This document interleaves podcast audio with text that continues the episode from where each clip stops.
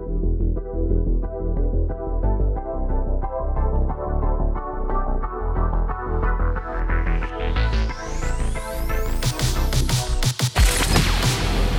time to down your unders. Down your unders. The Frontline Gaming Network brings to you Art of War. Down Under.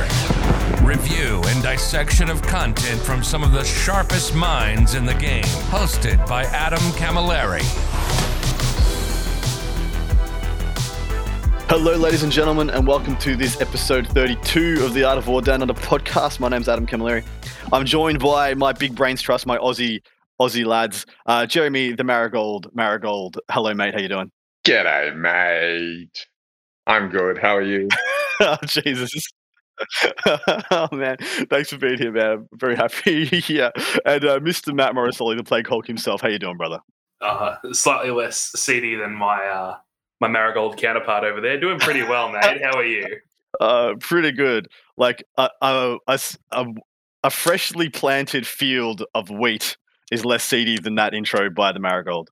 Um, but anyway, we are here to talk about 9th edition innovations. With the, the slowed down release schedule from GDub, I'm pulling together my my boys. I'm going to be doing kind of this, hopefully semi regularly, maybe same as my stats episodes. We'll start chucking one of these episodes in every month or two.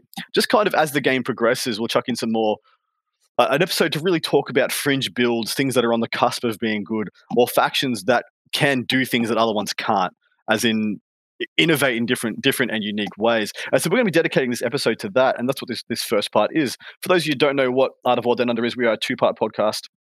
Produced lovingly uh, by the Frontline Gaming Network, going live for you guys every Thursday morning at seven o'clock, and up for patrons over a week early over on our Patreon site and on the the Art of War 40k.com. So if you're all interested in getting the part two of this or getting this content over a week early, please jump over onto those and grab this. Log on, give us your support and chuck us a few bucks. It's certainly very, very greatly appreciated. Part two of this episode, uh, we've actually just opened up to the patrons and been like, hey, me, me, myself, Matt Marigold, Mr. Marigold, and Matt Morosoli are going to write lists for our patrons, like fringe builds, things that they've been struggling to make work.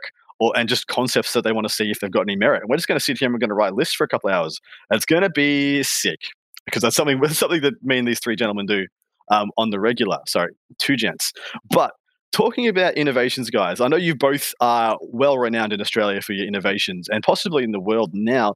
But Matt, are you able to give us an example of something that you've done that has stood out in the eyes of the masses? Oh, look, there, there, there's a couple, but I, I, think at least locally, one of the most, uh, uh, I, I, guess, one of the biggest ones was the the Plague Hulk summon at RatCon um, in 2019. Uh, the, for those who don't know, the Plague Hulk is now legended.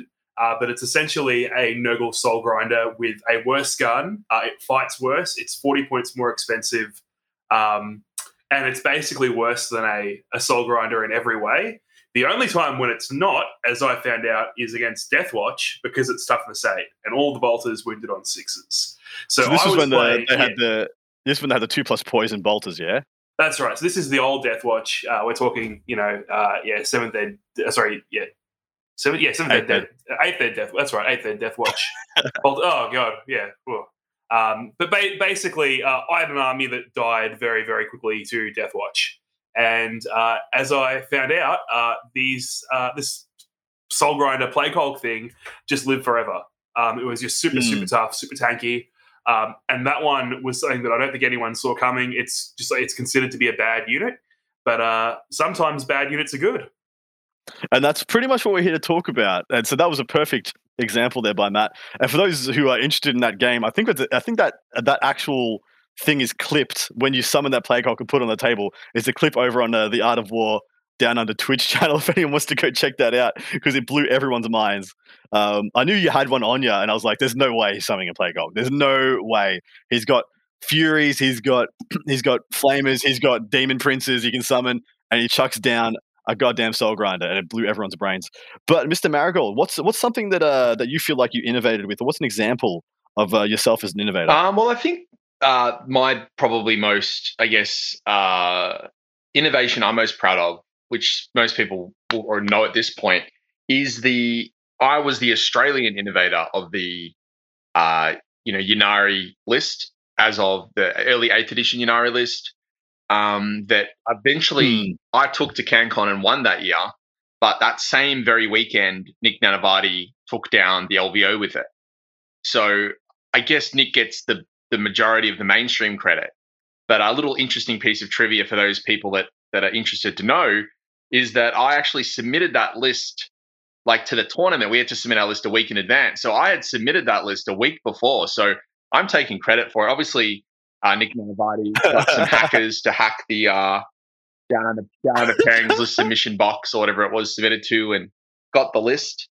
But nonetheless, um, that was something I cooked up, and obviously a lot of brains were cooking that up simultaneously. But I cooked that up over. I was on a holiday um, before the CanCon, so this was you know probably around November that year. And I mm-hmm. just remember like taking the Eldar Codex with me up to Queensland, and I was with my family, and I was just I just remember just slowly at marinating and me taking notes and writing lists. And eventually I just kind of like settled on this list. And I remember thinking, because I had wasn't playing many games at that point, I'd taken a bit of a break from 40K. And I just remember thinking, this seems good. Like you can soul burst in the movement phase, you can soul burst in the shooting phase, you can soul burst in the psychic phase, you can soul burst in the combat phase. And it just felt really, really strong. And then I took it to that event and I actually hadn't played any practice games with it um, and, and literally started playing at that event. And it just absolutely went off um, and was absolutely nuts. And I remember just abs- people didn't know what it did. So people didn't know about the Saim-Hann kind of stratagem to advance and charge. People didn't yeah. know about how good the Reapers were. Although people did know about the Reapers because um, just for people that are interested and, and that remember want to trip down memory lane, back then um, it was common for people to run lots of Reapers and Serpents but the, it was the shining spears mm. that were a bit of the innovation. Um, and that was something that was quite fresh and quite new. So um, the Reapers were known a known quantity that when you add in those shining spears, it could move in, um, pop a strategy to advance and charge, and then they could kill something and fight twice with the soul burst was just absolutely devastating. And because it was so new, and I'm sure that the American boys that played it at the LVO felt realized it as well people just didn't have any idea of how to play against it. They didn't know how to screen for it. They didn't know what it could do. And I was just regularly on turn one, just soul bursting across and killing, you know, half the opponent's army in one turn. And it was, it was. Yeah, really man. Cool. I remember I was, I was on the receiving end. I was on the receiving end that year. I ended up, yeah, playing with my Bane Blades, and it was not a good time. Couldn't roll a six. Could not roll a single six because uh, naturally everything in that army was minus two or not, if not minus three to hit, and it was just absolutely obnoxious. But yeah, that, that certainly that is absolutely one of yours, and it's interesting to note that um one of the the histories of CanCon is that the the CanCon champion is usually like either the predecessor or the same time as the LVO champion, and for kind of three or four years in a row, it was the same list that won kind of isolated from each other. I think the first time we noticed it was um, when you won CanCon with the Barkstar and oh, oh no, sorry, because um, Grant didn't win. He came. He was the, the runner up that year against um, Mr. Perkins uh, running his Bark Star. And then the, the following year was the the Shining Spears, and the following year after that, um, I can't remember if it was no, no. Sorry, the following year after that was Eric. But uh, then the year this year um, was Broviathan at LVO, and it was Chris Wright running essentially a very similar list here at um, uh, in Australia. Then they were developed completely in isolation from each other, weren't they? Yeah, well, that's the thing. Um, and it's interesting. It's just as you said, the timing's pretty uh, always very similar. So um, you, you, often do see certain ideas coalescing, but what's obviously sometimes interesting as well when they is when mm. they diverge. And when we see certain things such as like Eric's Gaunts um, win CanCon when they weren't really being played at, at, in America at that time. So um, really interesting for sure. Exactly right. Yeah, I suppose that's something we're going to touch on as well. Like the different cultures that uh, promote innovation, maybe possibly more than others. Why that might be the case? Is that better? Is that worse? Etc. Etc. First thing we're going to talk about here is um, I'll hit this over to Mr. Morosoli. What are the things when you where? What are the times and when should you innovate and when should you just go with the power? Uh, so for me, I, I don't know if this is true for everyone, but normally it comes down to having a certain problem in a list that I can't solve with a conventional means. So, you able to give an example? Um, oh, I'm just trying to think of one that's somewhat like re- recently relevant. I, I, I suppose uh, I, I okay, okay. So for those who don't know, I do some coaching for the Art of War, and I write lists for people and bits and pieces like that. And I recently had someone who wanted a a word bearer's army done, and a lot of the Chaos Space Marine lists I've been writing for people are using Emperor's Children because I think Emperor's Children are, are, super strong at the moment. But he didn't mm-hmm. want any of that. Uh, so I, I, took the, the, he wanted demons. I took the core of the Slaanesh Keepers with some other bits and pieces, but then I couldn't really get the same sort of, uh, you know, raw power that the Emperor's Children Terminators bring to the list, and it sort of needed something like that. Um, so we ended up taking this really really weird combination of a a demon prince with uh, the malefic tome, a wordbearer's exalted champion with the uh, the ashen axe, and then this core of, of like these, these, MSU things like Maulerfiend and Possessed and other units that are all sort of you know mid strength, but when they're given the locus of swiftness from uh, from the keepers, they just become a lot more valuable. Mm-hmm. And all yeah. of these characters together kind of provide the same level of offensive output as you get from uh, you know, like like just taking the raw power. So I think it comes down to it, it, not so much choosing not to play the raw power, but it's more that if you have a specific problem uh, that you can't solve. another one is um, like the the Tallyman, for example. So taking the Tallyman in a chaos list that otherwise really really struggles for CP uh, is a really great way to. Uh, to you know to fix that problem, and you might normally look at your list and just say, "Well, I need to cut a detachment here because I'm just three patrols. It's too many. You know, it's too much CP with all my yeah. pre-game stuff. But instead of just uh, of doing that, finding ways to bring uh, a bit of alternative thinking into how you solve the problem in, uh, I think is really really powerful. Mm, that's a good one. Alternative thinking, I suppose, uh, getting off the the beaten, tr- getting onto the beaten track, so to speak. Because yeah, like you said, you, you, just had a thought exercise there where you had a client who didn't want to take the raw straight line linear power of the, Emperor's Children Terminators, but you were able to find a way to get a similar strength from alternative units. So hitting over to Jeremy for the same question. What, uh, when you, uh, I suppose you're, you're, a great one for analyzing the meta. You're a great one for predicting what thing, what people are going to play and where you need to pivot to. Um, is there a specific kind of circumstance or something you see in the meta that leans you a certain way when you want to innovate? Um, well, I'm. I feel like it. I, I always try to innovate in the events in which, um, you know, the the, the I don't know what you would call them. Like let's call them the uh, the big events like the circuit style events, like the LVO style events, the SoCal Open, you know, the, like Bay Area Open, whatever the, the in Australia, events, yeah. there'd be things like Terracon, uh, things like CanCon, uh, ATC, et cetera, et cetera. The really big events that really that I really come out for. Those events, I feel like you have to innovate, and um, the reason is mm. just kind of like a Sun Tzu type of thing, like you know, speaking of art of war, like the whole where Sun Tzu says, um, you know, like basically to fight when your enemy thinks you're weak and to not fight when your enemy thinks you're strong. So the idea is to innovate to the point where your enemy can't perceive the strength of your list. So you you know your list is strong. You know the things you have are, are broken, but your opponent doesn't know that yet because it's new. But like for example, mm-hmm. the newest yeah. example would be um, the Emperor's Children Terminators that we're now seeing pretty much in every several like in Australia anyway. We're seeing like three or four or five lists per tournament with these like slotted in one to two units of Emperor's Children Terminators to use the um, the stratagem to auto charge pretty much. But th- there's all there's obviously yeah. so much power there. But when we were working on that list to, and we put it in our team list for the Gladiator um, gaming team event, which was we we couldn't end up going to because of COVID um, lockdown.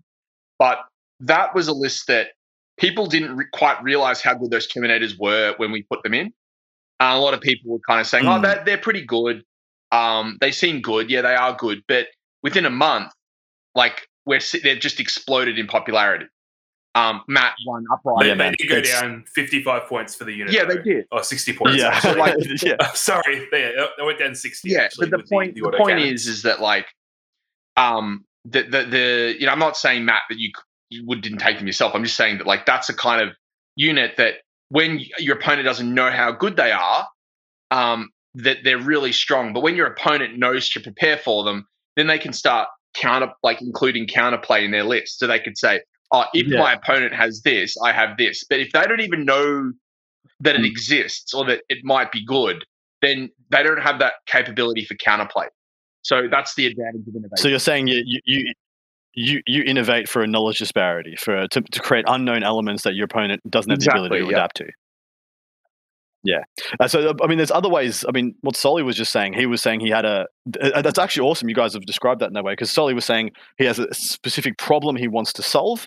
Um, as in, I need to be able to take care of this, and therefore I need to pull in different assets and different resources and able to get to that result. And then Jeremy is saying, "Hey, I need to stay ahead of the meta, so I need to be constantly um, creating problems for my opponents to answer." And so I feel like it's awesome that you both came at that in a different way. But is there are there any other ways to innovate that you guys can see, or any other reasons to? Look, I, I think these two are the the biggest ones, right? The other one is just uh, when you're playing in a meta that is a known quantity. So you're playing in a meta where you sort of know what everyone else is going to be playing. Um, you got a pretty good idea about who's going to be at this event. You know, it, it, it, it's. It, I, I, I guess you can look for again. It's to what I was saying before. Creative solutions to uh, to problems. For for example, kind kind of like oh well, I know this player is going to be at this event and he plays this army and this army is very strong. Uh, it's kind of like Yeah. how do I meta for Dark Angels now without just taking Dark Angels? Uh, Yep. that's what happens, a- right? As each each book comes out, you know there are these new problems that are created for uh, you know for each um you know for each army. Like you said, a lot of, a lot of armies are struggling with Dark Angels. That's a that's a thing right now, um, and so everyone's looking for ways to uh you know to to, to bring some anti Dark Angels tech into their army, and that's again how the meta evolves. Innovations are innovations until they just become the Mhm. meta. Um, Yep. yeah. so yeah, I, I, I think it's it's one of those things where when a new really powerful release comes out, that's when you kind of uh, are forced to innovate. I suppose. There's one more reason as well, which is um, this kind of like leans in a little, a little bit into poker game theory, um, where in, in poker it's really important to be unpredictable. Um, if you're, you know, people that are successful poker Hmm. players, even though they might be like uh, a tight, aggressive player that really only really goes in on good hands, um, they need to sometimes play loose and show weaker hands that they're playing weaker hands because they need their opponents to believe that they could be playing trash. So to to put that analogy into 40k, if you're one of the sharks at the 40k table, um, and you might be in a small local meta that people know you're the you're the opponent to beat, you can't let them know what you're going to be playing. They can't just say, "Oh, I know that You can't st- Jason's yeah. going to be playing battle bots," or "I know that you know uh, Robert's going to be playing um, Eldar Flyers." You need to be really creative and pivot. And if you're always pivoting creatively to new things, then they can never predict what you're going to be on. And because they can't predict, they don't even try to.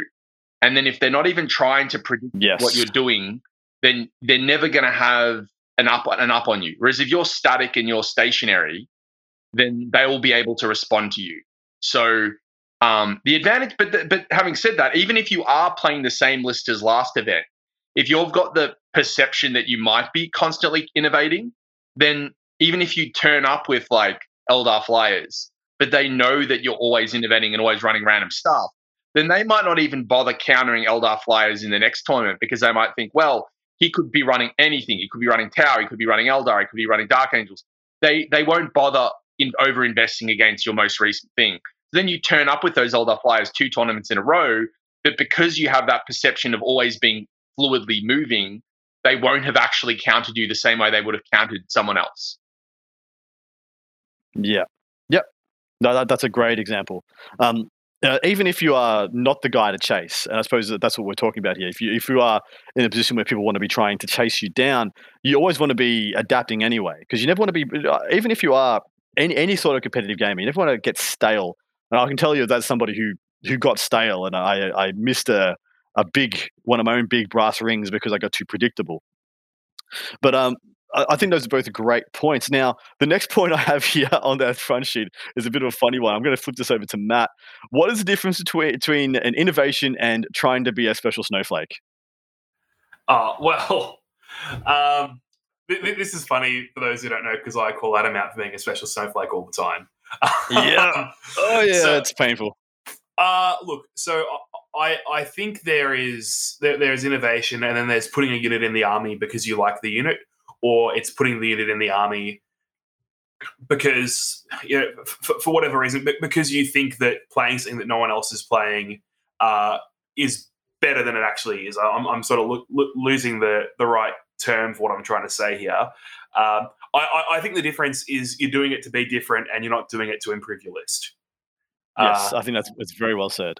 Um, and it's exactly and, yeah. exactly the point I, I wanted and to there's make. Also, there's also nothing wrong with that. There's also nothing wrong with wanting to play stuff that's different to everybody else. Um, but at the same time, you don't get to call yourself an innovator because you ran, you know, 30 warp talons. Um, because, you know, 30 warp talons, you know, A, isn't solving a problem. B, uh, isn't might it might be unpredictable to Jeremy's point, but I don't think it's very good. Um, and uh, and see it, it, it's not answering something in the meta. I, I, I, don't see what what in the world comes out that thirty warp talons is an answer for. Um, but yeah, I, I, think it's more just about uh, about making sure you put stuff in your army for the right reasons. Um, mm. And yeah, I like to. Sorry, I like to go. joke. I like to joke in my head that it's just a matter of history. Like you know, we look back at the great inventors like Tesla and Edison and stuff, and we think about the amazing things that they created, but we don't think about all the dud stuff they probably tried to create and failed. And um, I often, I, that's what I aspire to be when I innovate with all this special snowflake crap.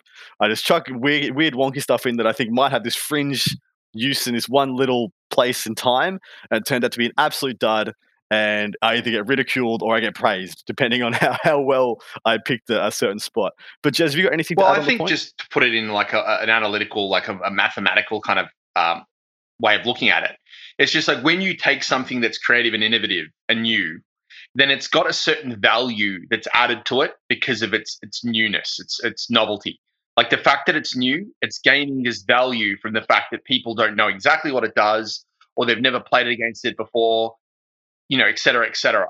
However, if the value added to it from being new still doesn't make it higher value than existing things in the meta, that's and that's what Matt was alluding to when he's talking about the Raptors. So even though it's new and fresh and it's got some tricks, if that the value of the unit still isn't higher than th- than just taking a normal thing, then you know then it's not then you're a special snowflake. Then you're actually not the innovation is not adding value to your list, it's actually detracting value. So an example could be, you know, yeah. you were going to take a list that was like a bunch of um I don't know, like let's say you were taking like a bunch of guard tanks, like indirect manticores and wyverns and some tank commanders. But then you decide to go down the route the route of taking like all the fire tanks, like the um hellhound style thing. Yes, the hellhounds might be interesting yeah. and novel and no one's has it, you know, no one's used to versing mass flamers in the modern meta. That might be the case. So even though your list is innovative, it's still not as strong as just you know um, full payload manticores and tank commanders. So even though you gain some value of the novelty, you're still a weaker list than if you just done the normal thing. Yeah, I suppose that's really what you what you want to weigh up. I think you both said it pretty well. Now you have to weigh up the innovation versus the power. What you, what you're gaining versus what you're losing. And I think you both, and, and I'm I'm a proponent of this as well. You look at how powerful you how much power you're getting from just taking the linear easy thing. Like I suppose what's what Morris what what Matt usually ridicules me for. I have a powerful option and I skew that for an unknown option. When that unknown option is like less than 50% of the power of the actual option, but I believe that the unknown factor will let me bridge the gap between the power between the two choices. Does that make sense? Yeah. Yeah, I, I think Jeremy's articulated this a little bit better than than I did. I, I guess in my Warp Talon example, what, what I should probably have said is that you'd pick the Warp Talons over the Terminators, which for the same price shoot and do other things. Um, and I think Jeremy's articulated that a little bit better there because you're right. You, you have to actually, your innovation has to add value for it to be an innovation. I think that's probably the key point we missed earlier mm. when we were discussing sort of what makes an innovation an innovation. And if it doesn't add value, it, I, don't, I don't think it's an innovation. Yeah, well, so here's the interesting t- topic. So we've been talking pretty much about things that already have power. What if we talked? What if we talked about innovating with things that aren't strong? Like in, factions that have very little strength to them whatsoever and we talk about innovating within within those factions within that space does that change the metrics? Does that change what we define? Well i think you're still trying to do the same thing right? You're still either trying to find a solution for a problem you're trying to counter something new in the meta or you're trying to you know bring something that's a surprise to the table. And i think regardless of how strong your book is you know, it, it, every book has strong and weak options. Even the worst books have you know have good options in them. Um, and regardless, yeah, regardless of the book strength, you, have got to sort of be doing one of those things, I think, for it to you know to, to be an effective way to you know to, to innovate and to you know to make your list better. Hmm. Not totally fair enough.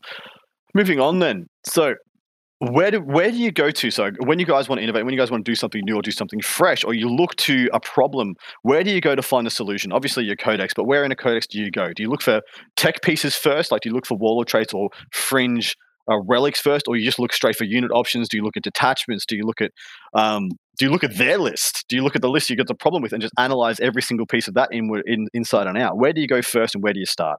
I'm glad you clarified there because when you said where do you go, I was about to say my work toilet. But, uh, well, dude, I do in the shower. Like in the Uh, shower, I I need just to sit there and stop I'll you there, muse Adam. I need to stop you right there. no. t- Okay. I, okay, all right. Um, so I, I think this comes down a bit to player skill as well, and I, I think Jeremy will agree with me on this. There's no real way to define it, but I think when you've been playing this game for a long time and at a high level for a long time, you can look at something and you can know that it's good. Um, and when you revisit units you haven't looked at in the past, uh, you can you can go back and you can be like, well, I didn't used to think this is good, but now I see that it does this, this, and this, and right now this is my problem. So this unit is good. So a good example of this is the um, the Chaos Contemptor Dread.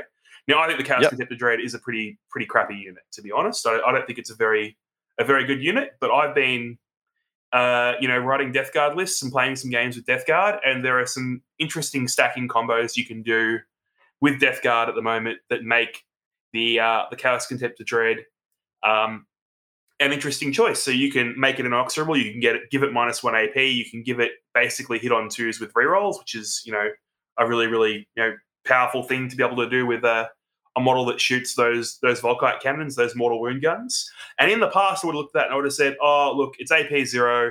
It's not really very good. Um, you know, it's sort of a a thing I'd leave on the board." But in the current meta, where there are things like um, like custodes causing problems, like even you know, Knight, uh, like Knight units, like surprisingly, Knights coming into the meta, which is a bit of a, a, a weird thing to see happen. But one wound Space Marines, um, Yeah. coming back into the meta, it's like, well, actually, uh, you know, actually, here these mortal wound guns are pretty good. So I think it comes down to this, you know, being able to look at something and just say, oh, I actually just know this unit is good because I can see the ways where it solves my problem uh, that I'm, you know, that, that, that I'm trying to find an answer to. So I normally just open up Battle Scribe and I'll chuck every unit from a slot in and I'll just go through and I'll read them. Um, if I see anything I like, I'll go, I'll, I'll pull the codex out and I'll have a proper read over, you know, exactly what the unit does to make sure Battle Scribe's not wrong, as it so often is. And then sort of go from there and just play with lists and see what fits in and, you know, what I've got to sort of lose to, uh, you know, to bring this new, you know, innovative unit into the army. Um, that's kind of my process. No, great example, man. And Jeremy, what's yours? Please don't don't you know insult our intelligence to say you actually read a codex. No, I've never heard of what what is a codex. But, um, so, so there's a couple of ways. So the first way, I think, um, to build on what Matt was saying, because I mean, obviously, we've all had long conversations about that that Contemptor Dreadnought. But I remember when I was writing Death Guard lists, the reason why I really liked that Dreadnought um, that Matt was talking about is because the lists that we were writing had all of the force multipliers that we that you would want, like for the Dreadnought, already in the list. So that specific Already that it, yeah. specific Death Guard list had like a Demon Prince for reroll ones. It had the um the what was it Tallyman Tallyman. for the plus one. Mm. Tell you, man, for plus Then one. he's also the guy that would hold the relic that gives exploding sixes to hit. And then you know like the, the fact that and we were already going to have inexorable. We were already going to potentially have units going forward to actually proc the inexorable neg one. So it was like, wait a second, we already have everything in the list that supports this thing. So we're not like we're not pivoting out of the the, the original core source of power to gain this this extra unit. So when we realized that, like I think we all kind of came. I was initially very high on it, but then Matt kind of was like, "Yeah, this is actually good because it, it isn't an overextension. It's just like yes, it's a somewhat expensive dreadnought, but all of the, the buffs that you Mm. want are already in the list. So that's the w- that's a way you can be creative without sacrificing too much. Um, so that's definitely something you can do. You just look at your list and see, you know, what what what um kind of force multipliers are already there. What what would benefit from the skeleton of the list I already have. Um, But another way to be creative, which is something I tend to really try to do, and I know it, it's a very, I mean, everyone would really like to do this as well. It's it's something we all love. Is just like you know trawling through old codexes or new codexes or new releases, just looking for things that seem broken. And you know, like I'm trying to think. Okay, I really, this is a really good example that um, I, I'm not going to steal your thunder, Adam, but like, I really, I really one I remember seeing. I remember I was actually. It's so funny because I was on your toilet and um, I was reading your Black Templars Codex one random night. Was it was at your place? And I was like, "What the hell is this devout yeah. push thing stratagem for Black Templars? Mm. This is ridiculous! Like, what the hell?" Like, and and no one had ever run Black Templar. I hadn't seen anyone run Black Templars. I just saw that stratagem, and I was like, "That seems absolutely broken. That seems so busted." And I kind of closed the book, came out, made a few comments about Black Templars and just forgot about it, you know. And then lo and behold, at Uprising, um, Luke Pierce was actually running uh, the Black Templars with the devout push um, stratagem. And that was awesome. And then we all talked about how strong that list was. And and even now, to be honest, and I, you know, I, I know that it's cool for your listeners to kind of get top of the meta stuff. So I actually think that hasn't been explored properly yet. I think devout push actually hasn't hit the meta the way it should. And I actually think that at some point mm. soon it will because it's such a broken stratagem. You just look at it, you look what it does, it breaks the way the game works. It totally changes the way things that can't do things like disembark from a transport and charge, you can do that. Um, you can move an impulsor, disembark, and actually get into combat. It's so broken. You can use it like a fire yep. and fade to, to get down from a, a level of ruins onto the ground. And that's something that just that single stratagem on its own can warp the meta through creative use. Yeah. Dude, it's like a it's like a soul burst enabler. It's not quite as powerful as soul burst, but you you look for things like that that change the way your army operates, or that can um, take something that would be a fringe build and become a, a mainstream like cornerstone core concept. Like, because you, you just create a Black Templars build that just leverages that just leverages that, that just leverages and uses that every single turn, turn in, turn out, and um, all of a sudden you, have got an archetype. And that's how archetypes really come about. You build a, a core of a list and a core concept around something that's strong or integral to how you want a list to function. And then bang, bada bing, bada boom, you've got an archetype. But then it's about innovating tech into it, innovating options, innovating ways and means for it to work and excel in what it wants to do. I suppose my example, the example I was going to give, um, I for, totally forgot to mention. I suppose was um, when I when I simply just chucked Talon Masters behind Bullgryn. Um, so for those who don't know, the last Dark Angels Codex, not this one, the last one, which was like I think maybe nine months into eighth edition, was pretty weak. Was really quite weak, but it did have Talon Masters in it, and Talon Masters were insane if you could leverage the fact that you couldn't target them. And I was playing guard. I was just guard, guard, guard, nothing but nonstop guard. And I decided I wanted to play um, it's funny. I just finished playing Black Templars. I was back in guard for about six months, and then I started playing Dark Angels. And I just one day I was just I was just mucking around playing a practice game, and I decided to chuck two Talon Masters in for the lols, and realized uh, these guys are never going to get shot. They're not going to get shot once, in, and they didn't get shot at once in an entire GT that I ended up taking them to and doing very well at. And um, yeah, it and, and then you added into that when the the um, the Psychic Awakening came out, and they got to leave the protection of the Bullgryn, shoot something charge something, kill something, and bounce back behind the Bullgryn after they'd attacked. And it just it was just like then all of a sudden I had that like devout push soul burstish enabler just to take the archetype to the next level. Yeah. That's good good example. On that note, we will take a commercial break. And our commercial break for today is talking a little bit about some more amazing stuff from Frontline Gaming and the Frontline Gaming Network. The marketing message for today is about a secondhand shop sale that are going to be running through their eBay store from the 3rd of March to the 10th of March. So mm, hopefully this is, uh, comes out in time to make this relevant. The selling points are uh, great deals on pre-owned model, some fully painted, some assembled, some new in box. The customers can exchange models for either cash or larger amounts of store credit, which can be used on our web store for new items or as credit towards a paint commission with the Frontline Gaming Studio. So please jump on over to the uh, Frontline Gaming e secondhand stop store, which you can find on frontlinegaming.org. On top of that, please support Frontline Gaming. They are one of our great, great supporters of this show. They are lovingly enough to let us be on their network. And on top of that, they are one of the, the greatest supporters of our community. Um, and I'm not sure where our community be, would be without them. They really are the guys who picked up the ball when it was dropped by G Dub kind of in sixth edition. And man, um, I think we can all say that we would be many, many years behind what we what the community is right now without them. So please jump over there, support them, and yeah, get involved with some of the great sales and deals that they have going. Yeah, yeah. All right, back to it, guys. So what are some fraction what are some factions that you guys can think of that are in a strong position to innovate right now um, i'll go first i, I, I think tyranids actually i think um, they've been out of the meta for Ooh. a long time i think that there is still a lot of power in the book um, i know we saw it at uprising very slightly there are a couple of tyranid players that did quite well mm. i think that the old way of playing tyranids is not good but i think that there's a lot of unexplored power in the Tyranid book. I, am not personally sure exactly what the new meta Tyranid list looks like, but I think there are so many good options in that book uh, that the first person who cracks it will probably win a pretty big GT with that NID list. Well, um, I can. I don't, I don't, know if you've been paying attention, but literally yesterday, John Lennon won a, a, a largest GT in Florida using a, a pure tuners list. There you go. I, I didn't know that, but there, there you go. That's hilarious. It's um so right now, the the list that's getting thrown around has two Dimachaerons in it, has Swarm Lord. So it's essentially like think you think you guys remember Kraken Stealers? Yeah. They have two the two 20 man Stealer bricks. Replace the Stealers with Dimachaerons, which are like the Forge World. Essentially, they look like the Alien Queen. They um and they sling them across the board. They get 18 wounds, toughness seven. Um, they get a five up, feel no pain, and they, they just they just numb. They just smash your face in. And so double move those with the Swarm Lord. Then the Swarm Lord sends himself in.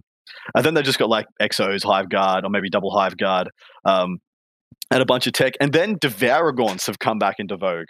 Like, so yeah, 20 or 30 devourer Devouragons coming in from reserve um, to do a lot of zoning. Stop. They're, they're a really great piece for denying scramblers in a lot of cases. On top of that, they kill a lot of uh, oppositions like OBSEC units, like their little backfield um, objective holders and stuff like that. And just come on and dunk on them. So that's kind of list that's getting thrown around right now. But dude, spot on. the fact that you didn't even know that was a thing and you came to it kind of shows a bit of caliber there.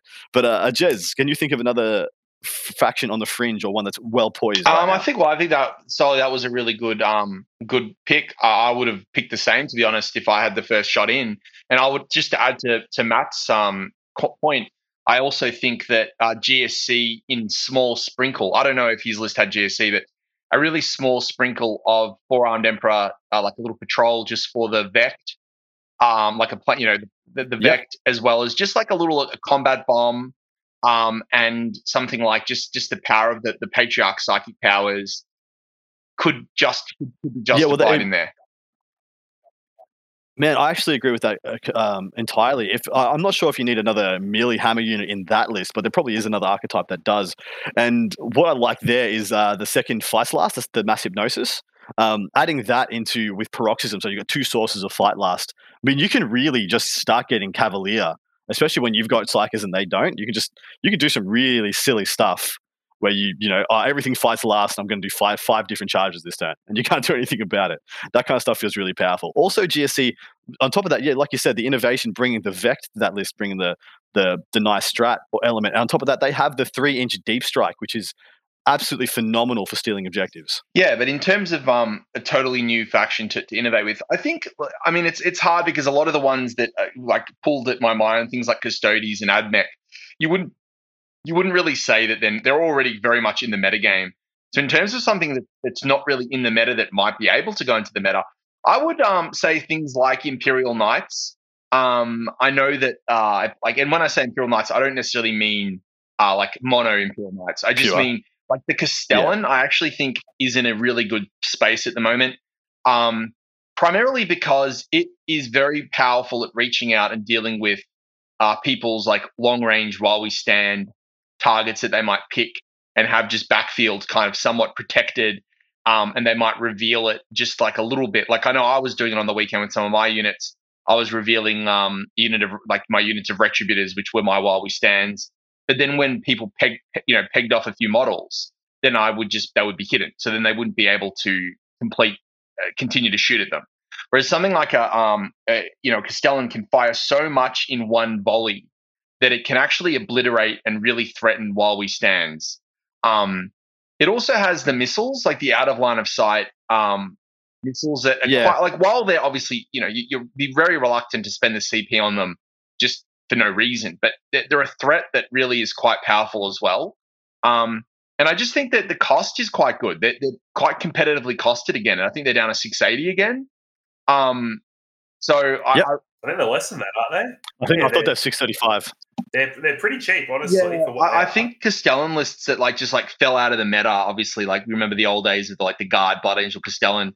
I think Yeah. that like to be honest, there's a lot of merit to just them coming back in.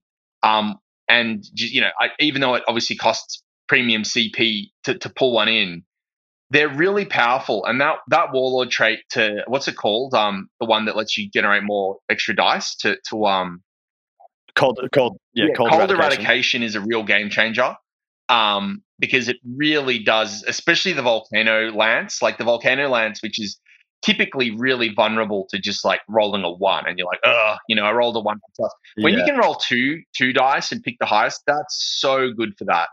Um, so I, I think Hmm. like you know a, a- a Castellan, whether it is Raven or whether it's um, you know you, you just can go Tyrannus for, for more power for more survivability. I actually think that that there's room for lists to to pull back in with the Castellan, and obviously probably some people are rocking them at the moment, and, and kudos to those dudes or, or gals. But um, I think they deserve a bit more space, to be honest, in the meta. Yeah, dude, and great point there with the knights. I think they're. A, I think Imperium has a lot more. So I'll I'll, I'll say it in, in a different way. Um, because of how powerful Marines have been, it's and, and how good I suppose Custodes have been in AdMech. It's pulled a lot of the air out of the Imperial soup. It's put a lot of air out of the um, people looking to innovate within the sphere of the uh, the Imperium super faction. Whereas Chaos has just been continuing to push the envelope every every single like couple of months, um, even with COVID happening, we're seeing kind of new things come out.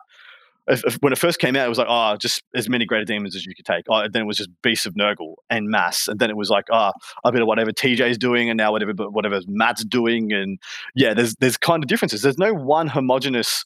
Uh, one size fits all chaos build, and I suppose that's something that I'd like to see um, across the board um, translated into more of the Imperium sphere as well. I suppose we're starting to see a bit with Dark Eldar. Like Dark Eldar is having a, a little baby re- renaissance um, off the back of things like JT McDowell's list. Uh, even uh, with I was in a Teams event with Jeremy this weekend, just gone. We sat down and we just like, let's just make the most ridiculous uh, Dark Eldar list that could never not get a bunch of points, you know. And we made something that was legit and would never not get a bunch of points. It was actually crazy. Like in incompetent hands, it was just going to go out and just score and score and score and score and score and die and die and die, but score and score and score. And it was a it was really cool exercise. But yeah, I do think um, things like just just the imperial soup. So the things that don't have doctrines or don't have so take all the space marines out of the equation. Things like guard, knights, custodes, grey maybe grey knights if you want to break your your things. Inquisition, there's a hell of a lot to explore with uh, Inquisi- Inquisition tech pieces. There's a, a myriad of things to, that can be exploited there with Drac. Um, was it Draxus for fights last? Culexus assassins for fight last. Um, Callidus assassins to bust your opponent's um, CP wide open. Like getting um, two turns of the game of a reign of mayhem is such a big deal now. That's uh, you know over almost half the game being able to just mess with their opponent and their expenditure.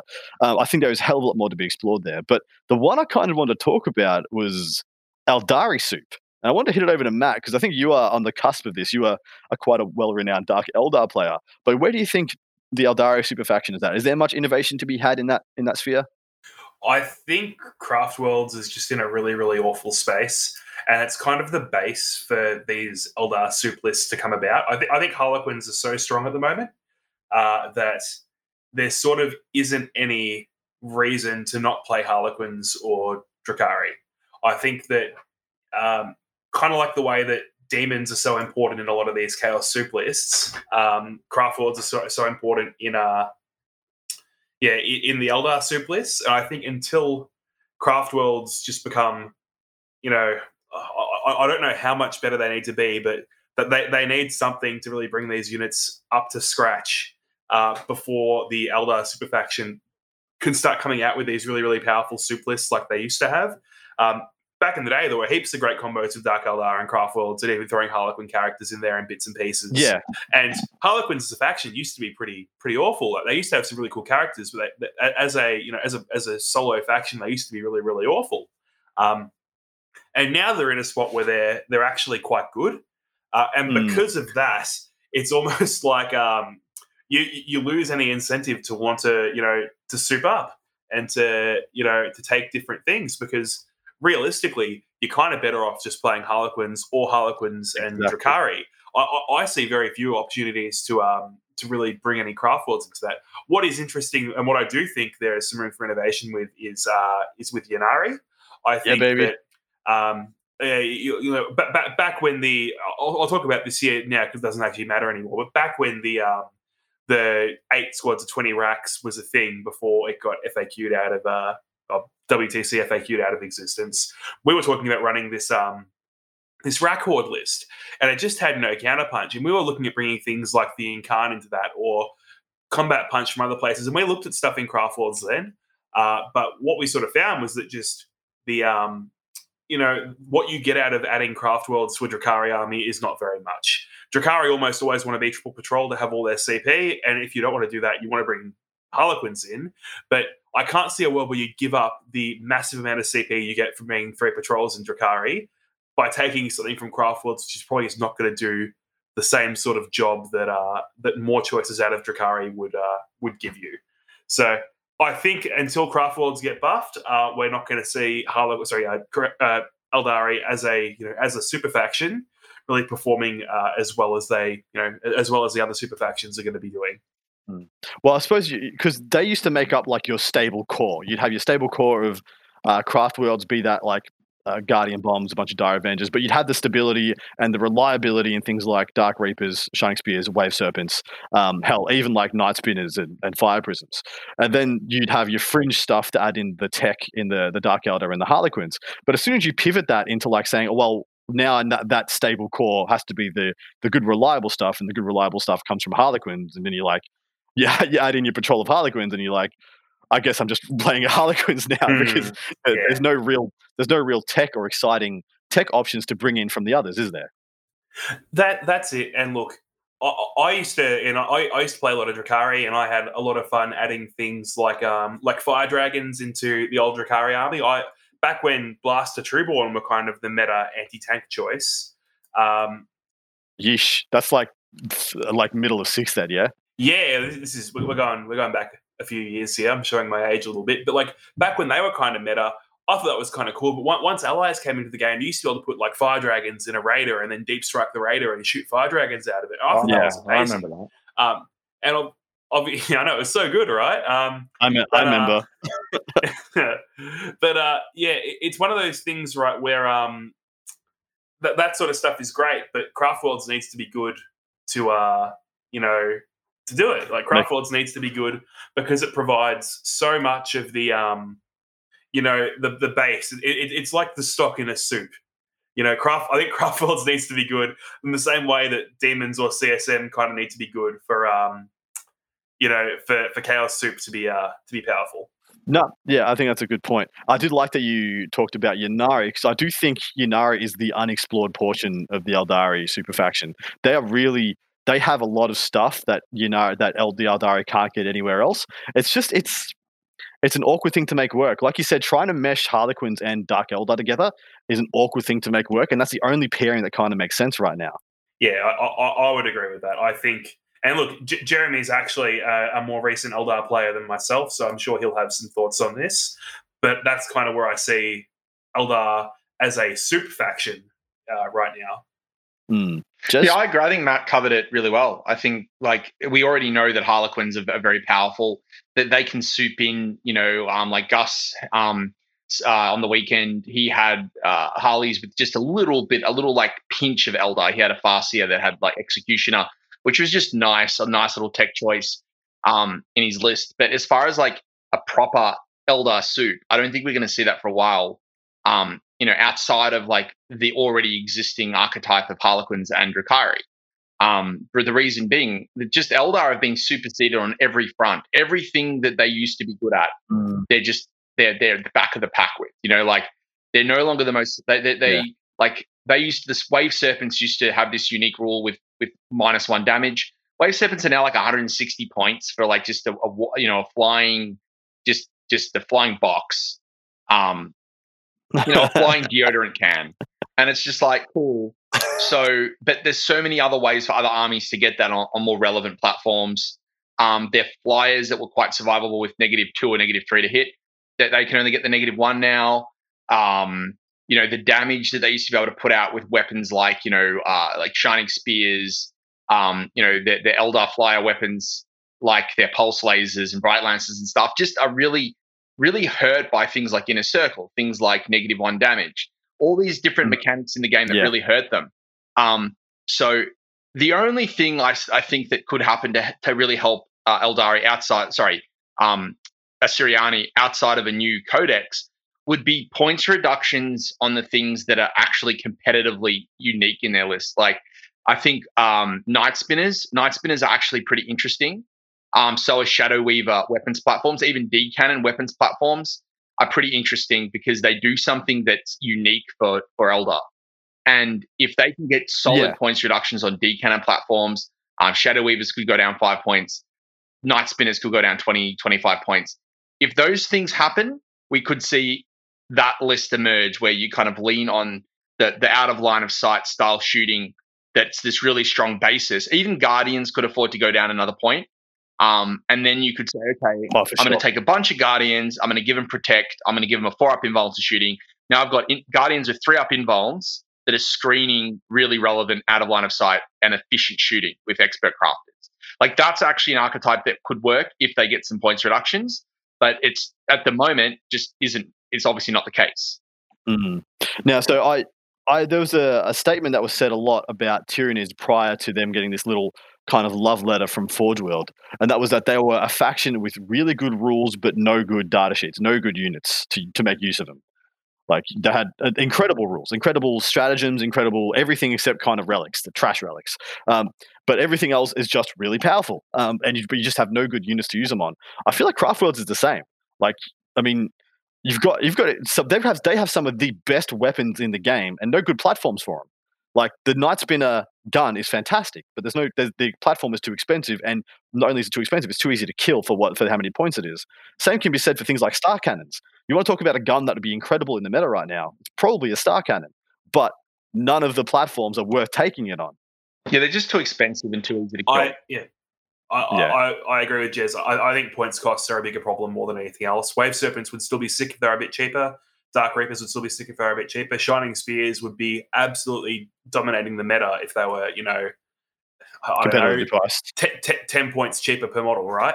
Like, you know, that, that maybe that's not where they should go. I'm not, I'm not sure what a fair price is for, for a unit of Shining Spears, but um, I think points costs are a bigger problem for Craft Worlds than uh, than actual rules and you know and data sheets and stratagems. So It's a great toolboxy army. It's just the units, you know, you don't have enough stuff. Yeah, yeah exactly. Yeah, exactly right. They always feel like they're one or two units shy of a well-rounded really list. weird. that- You, you think of Shining Sorry, you go, Matt. sorry, you go. Well, you think of Shining Spears, right? And they're so expensive, and they kind of do the same thing that Repentia do for 16 points a model. They swing across the board and they go and they charge and they fight. And the Repentia arguably fight better with you know the way that their stratagems work. And Hundred percent, they fight better. I don't know. And those those dudes, obviously, they're not as tough. You know, you don't have an Exarch with the two plus involved from shooting. You've got a you know a chick with no clothes on with a six plus armor save. But uh, you do have uh, you know a 16 point model that kind of does the same thing. Um, Hmm. And it feels bad. And the same can be said for Retributors, right? Retributors are so good when you compare them to Dark Reapers. Obviously, they can't fire and fade into a transport and things like that, but they're still like they're a lot cheaper. You know, you get 12 multi-melter shots out of a five-man unit that costs what is it, 155 points with the cherubs? What do you get for that? You get four Dark Reapers? Do you get five? Do you, you maybe get five? Man, th- those Yeah. Retributors shoot a whole lot harder than those uh, those four Dark Reapers. I tell you that. And Yeah. Dark, yeah, Dark Reapers also lost a lot with the change to negatives to hit. So the hitting on threes all the time was great before, and now it could never be worse than fours anyway. So that's sort of Yeah. yeah, that's another thing there. Yeah, it's like they're constantly a plus one hit no matter what you do, and that's all that all they'll ever Yeah. be. But yeah, I hundred percent agree. You, you both make incredibly good points. Um, f- drifting off from a different faction there, I want to talk a little bit about Tau. So Tau's another one where I think is that when you said they're being held held back by their points, Tau's one that I think unequivocally is being held back by their rules. Yeah, the fact that they they're a shooting army, they can't fall back and shoot. They are um, an army that needs drones, but drones just don't work like they used to. And of- sorry, and points wise, drones are drones have been priced out of being a cornerstone of the list. Where are they at? Do they have any ability to innovate? Do they have any fringe bills that could come back into relevance? I'll let you go, Jez. You you know more about Tau than I do. Yeah, uh, thanks, Matt. Well, we we were looking at Tau. When I say we, I mean a, a little a little uh, four man team that was was innovating for um the that Gladiator Gaming event that that we couldn't go to uh, due to a lockdown. But uh, we were we actually looked at Tau. Uh, Lee Abbey and myself. Um, we had a look at Tau. We spent quite a long a long time looking at Tau, and they, as you said, Matt. Uh, sorry, Adam. They they are they have great units. Um, they're just held back by rules, and like broadsides are, are really powerful in the metagame. Um, but the problem was, and obviously their drones are in this weird spot where they're like cost 20 points now, which is weird and ridiculous. But if we just ignore that that point, um, just the fact that they can't fall back and shoot, even on their like crisis suits and riptides and stuff. Um, yeah. And I was going to say the same thing with the Eldar, with how expensive their points are. I think both of these like situations where you have Eldar with awesome rules and ridiculous points, and Tau with with great units but ridiculous and bad rules. I think it shows a disconnect between what I'm going to say. I don't have any information to say this, and and you know, I just it's what to me resonates inside myself that GW must be they must be uh, overruling the playtesters because the playtesters would uh, without without it goes without saying that they would definitively be telling GW that that um the town need an FAQ mm. with just a little stratagem. Just give them one stratagem to let them fall back and shoot. Like it's not that hard. Well, so yeah, they threw they threw them the bone, which clarified that with Mont'ka you can fall back and shoot. But there are so many Tau bills that don't that are built around Kauyon that it's just a huge shift. You, you you're either playing Farsight and therefore you have the Mon you have two Mont'kas from and, and then you take in a very expensive, not that good Farsight for two Mont'kas. Um, and then you can do it twice per game that your opponent can easily force you to do or predict. Um, it's just it's just not good enough. Like a you, are right in saying that like they need a rules adjustment in an FAQ, but uh, like it's a wholesale. The whole book is built off false metrics. It's built off rules that don't function. It makes no sense. Um, it make I'm yeah, sure. it's just yeah. I'm, I'm, hmm. I mean, like you, you, the call on the the, the overrule. The overrule. I'm not sure we can talk about the overruling playtesters bit much. It's a bit controversial and probably outside our purview. But uh, yeah, look, it's obvious that they they either they must have a complete rewrite in the works. Yeah, Surely well, this, this yeah. that indicates that they're rewriting the whole so, thing fundamentally, right? I, I think um I, I think Tau are a victim of the edition more than they're a victim of their own rules. I think that the changes to Ninth Edition were great for armies like Sisters and Custodes. Uh, you know, there, there, are armies that have done really, really well out of this new edition. Um, like Sisters aren't good because their rules changed. Sisters are good because there were changes to weapon profiles that made a lot of their guns better than they were before. And custodes are good because of the way the changes to the way that missions are played. But are kind of the opposite, where they were taking advantage of you know all these rules they had access to before and the way they interacted with them. They just don't have that anymore. So I, I actually don't think the Tau book is the problem. I, I, think the edition is the problem for Tau. I think just the rules That's that we're playing yeah. is uh is more of an issue than um yeah, than uh, the actual than the actual rules they're playing by. So let's let's um, pivot from talking about the negatives and talk about some positives for a couple of minutes before we we sign out.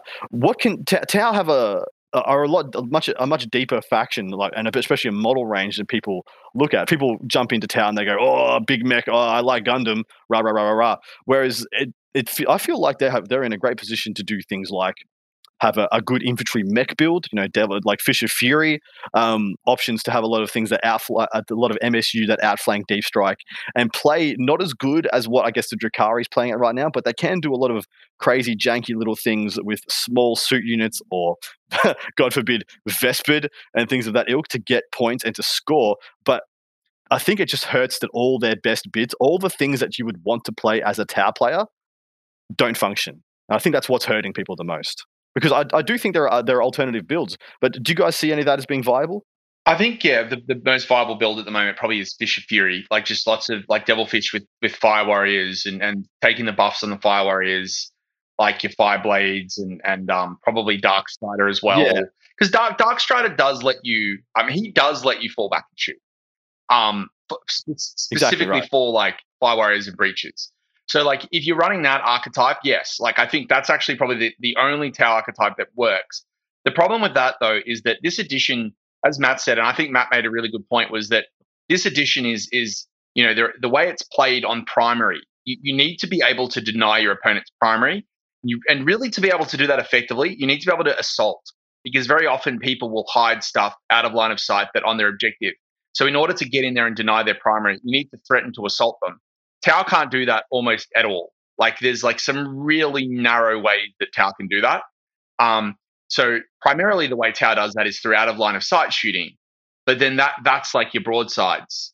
Um, and unfortunately the broadsides are, are most hurt by the no fall back and shoot rule.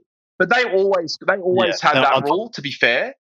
But um, I, I, mean, I think that there could be a look. There could be a way to build Tau in a way that you you kind of run Fish of Fury, and then you have like a unit of broadsides that you could use CNC node on, use that to try to outblast mm. out things that you can't see. I just don't think. I think you're pushing. You're really pushing stuff uphill. Um, but oh, for sure. But I don't know. Like it could. You know, you never know though. Like something like that. If someone, if you set up a Fish of Fury list with like you know four or five Devilfish, a bunch of Fire Warriors, like eighty or eighty to one hundred Fire Warriors, all the support characters, um, a unit of broadsides, and some drones that you can hide, so that that you know if they shoot the broadsides, you take it on the top saves unless you need the, the drone support that could be a good list that might catch people off guard. But it's one of those examples where as soon as people cal- calibrate a little bit for what you you can do, you're just done. As soon as they, you know, and, and even into the metagame of two up saves, I just don't think you're going to do anything. I was about to say all it takes is one guy on one bastard with a storm shield, and there's no no amount of SMS that's going to dislodge that unit. Like trying to imagine trying to kill like blade guard veterans with SMS. You're just like, Ugh. it's revolting. Hmm. Matt, anything bad. to add on that point? No, I think Jez has, uh, has built really well on this topic. I think um, I, I, think communally we've sort of said everything I'd want to say about it. I, think we've sort of yeah. we've I think we've covered it off really really well here. Yeah, brilliant. So we're going to pivot into. I suppose we're, we're, we're, a little bit more negative than maybe I thought we we might be, but uh, I suppose that's just the state of the game at the moment, especially with inclusions of things like um, Death Guard and Dark Angels becoming such polarizing elements. So in part two, we're gonna we're gonna be a bit more positive though. We're gonna actually sit back and we're gonna write lists for our patrons for the wonky, skewed, whatever they feel like stuff that they want us to try and write. We're gonna we're gonna talk shop. We're gonna talk list construction from fundamental levels based on probably false metrics, probably whatever wacky ideas they think they might want to see if we can make work, and we're going to do our best to make them function for them. Um, so please jump over and join us on that if you so please. Hopefully you've enjoyed this episode. Um, the whole bit about the playtest one that caught me off guard, Jez. I was like, is he joking? Is he real? And I'm like, holy crap, he's being serious. I've got no idea how to take that. Um, so good, so good always X Factor. Um, so yeah, please, hopefully you've enjoyed this one. Please jump over to Patreon and the Art of War 40k.com and support us in any way you means or please. Uh, but please, thank you. Know that uh, I'm very grateful for your support. So it's my good man. Uh, Matt and Jez, thank you so much for joining us, gentlemen. Hope you've enjoyed this as well. We're going to go and record part two now. If you were a member of the Patreon and you chucked up a list idea, fingers crossed. Let's see what we do with it. All right, take care, guys. Good night. See you guys. See you in the next one. Thank you for listening to Art of War Down Under, a content review podcast for Warhammer 40k, hosted by Adam Camilleri, produced by Seamus Ronan. Enjoyed the show? Want your lists reviewed and the content you heard put into practice? Sign up to our Patreon and connect with us online or on Facebook. Just search for Art of War Down Under. Signing out from tomorrow.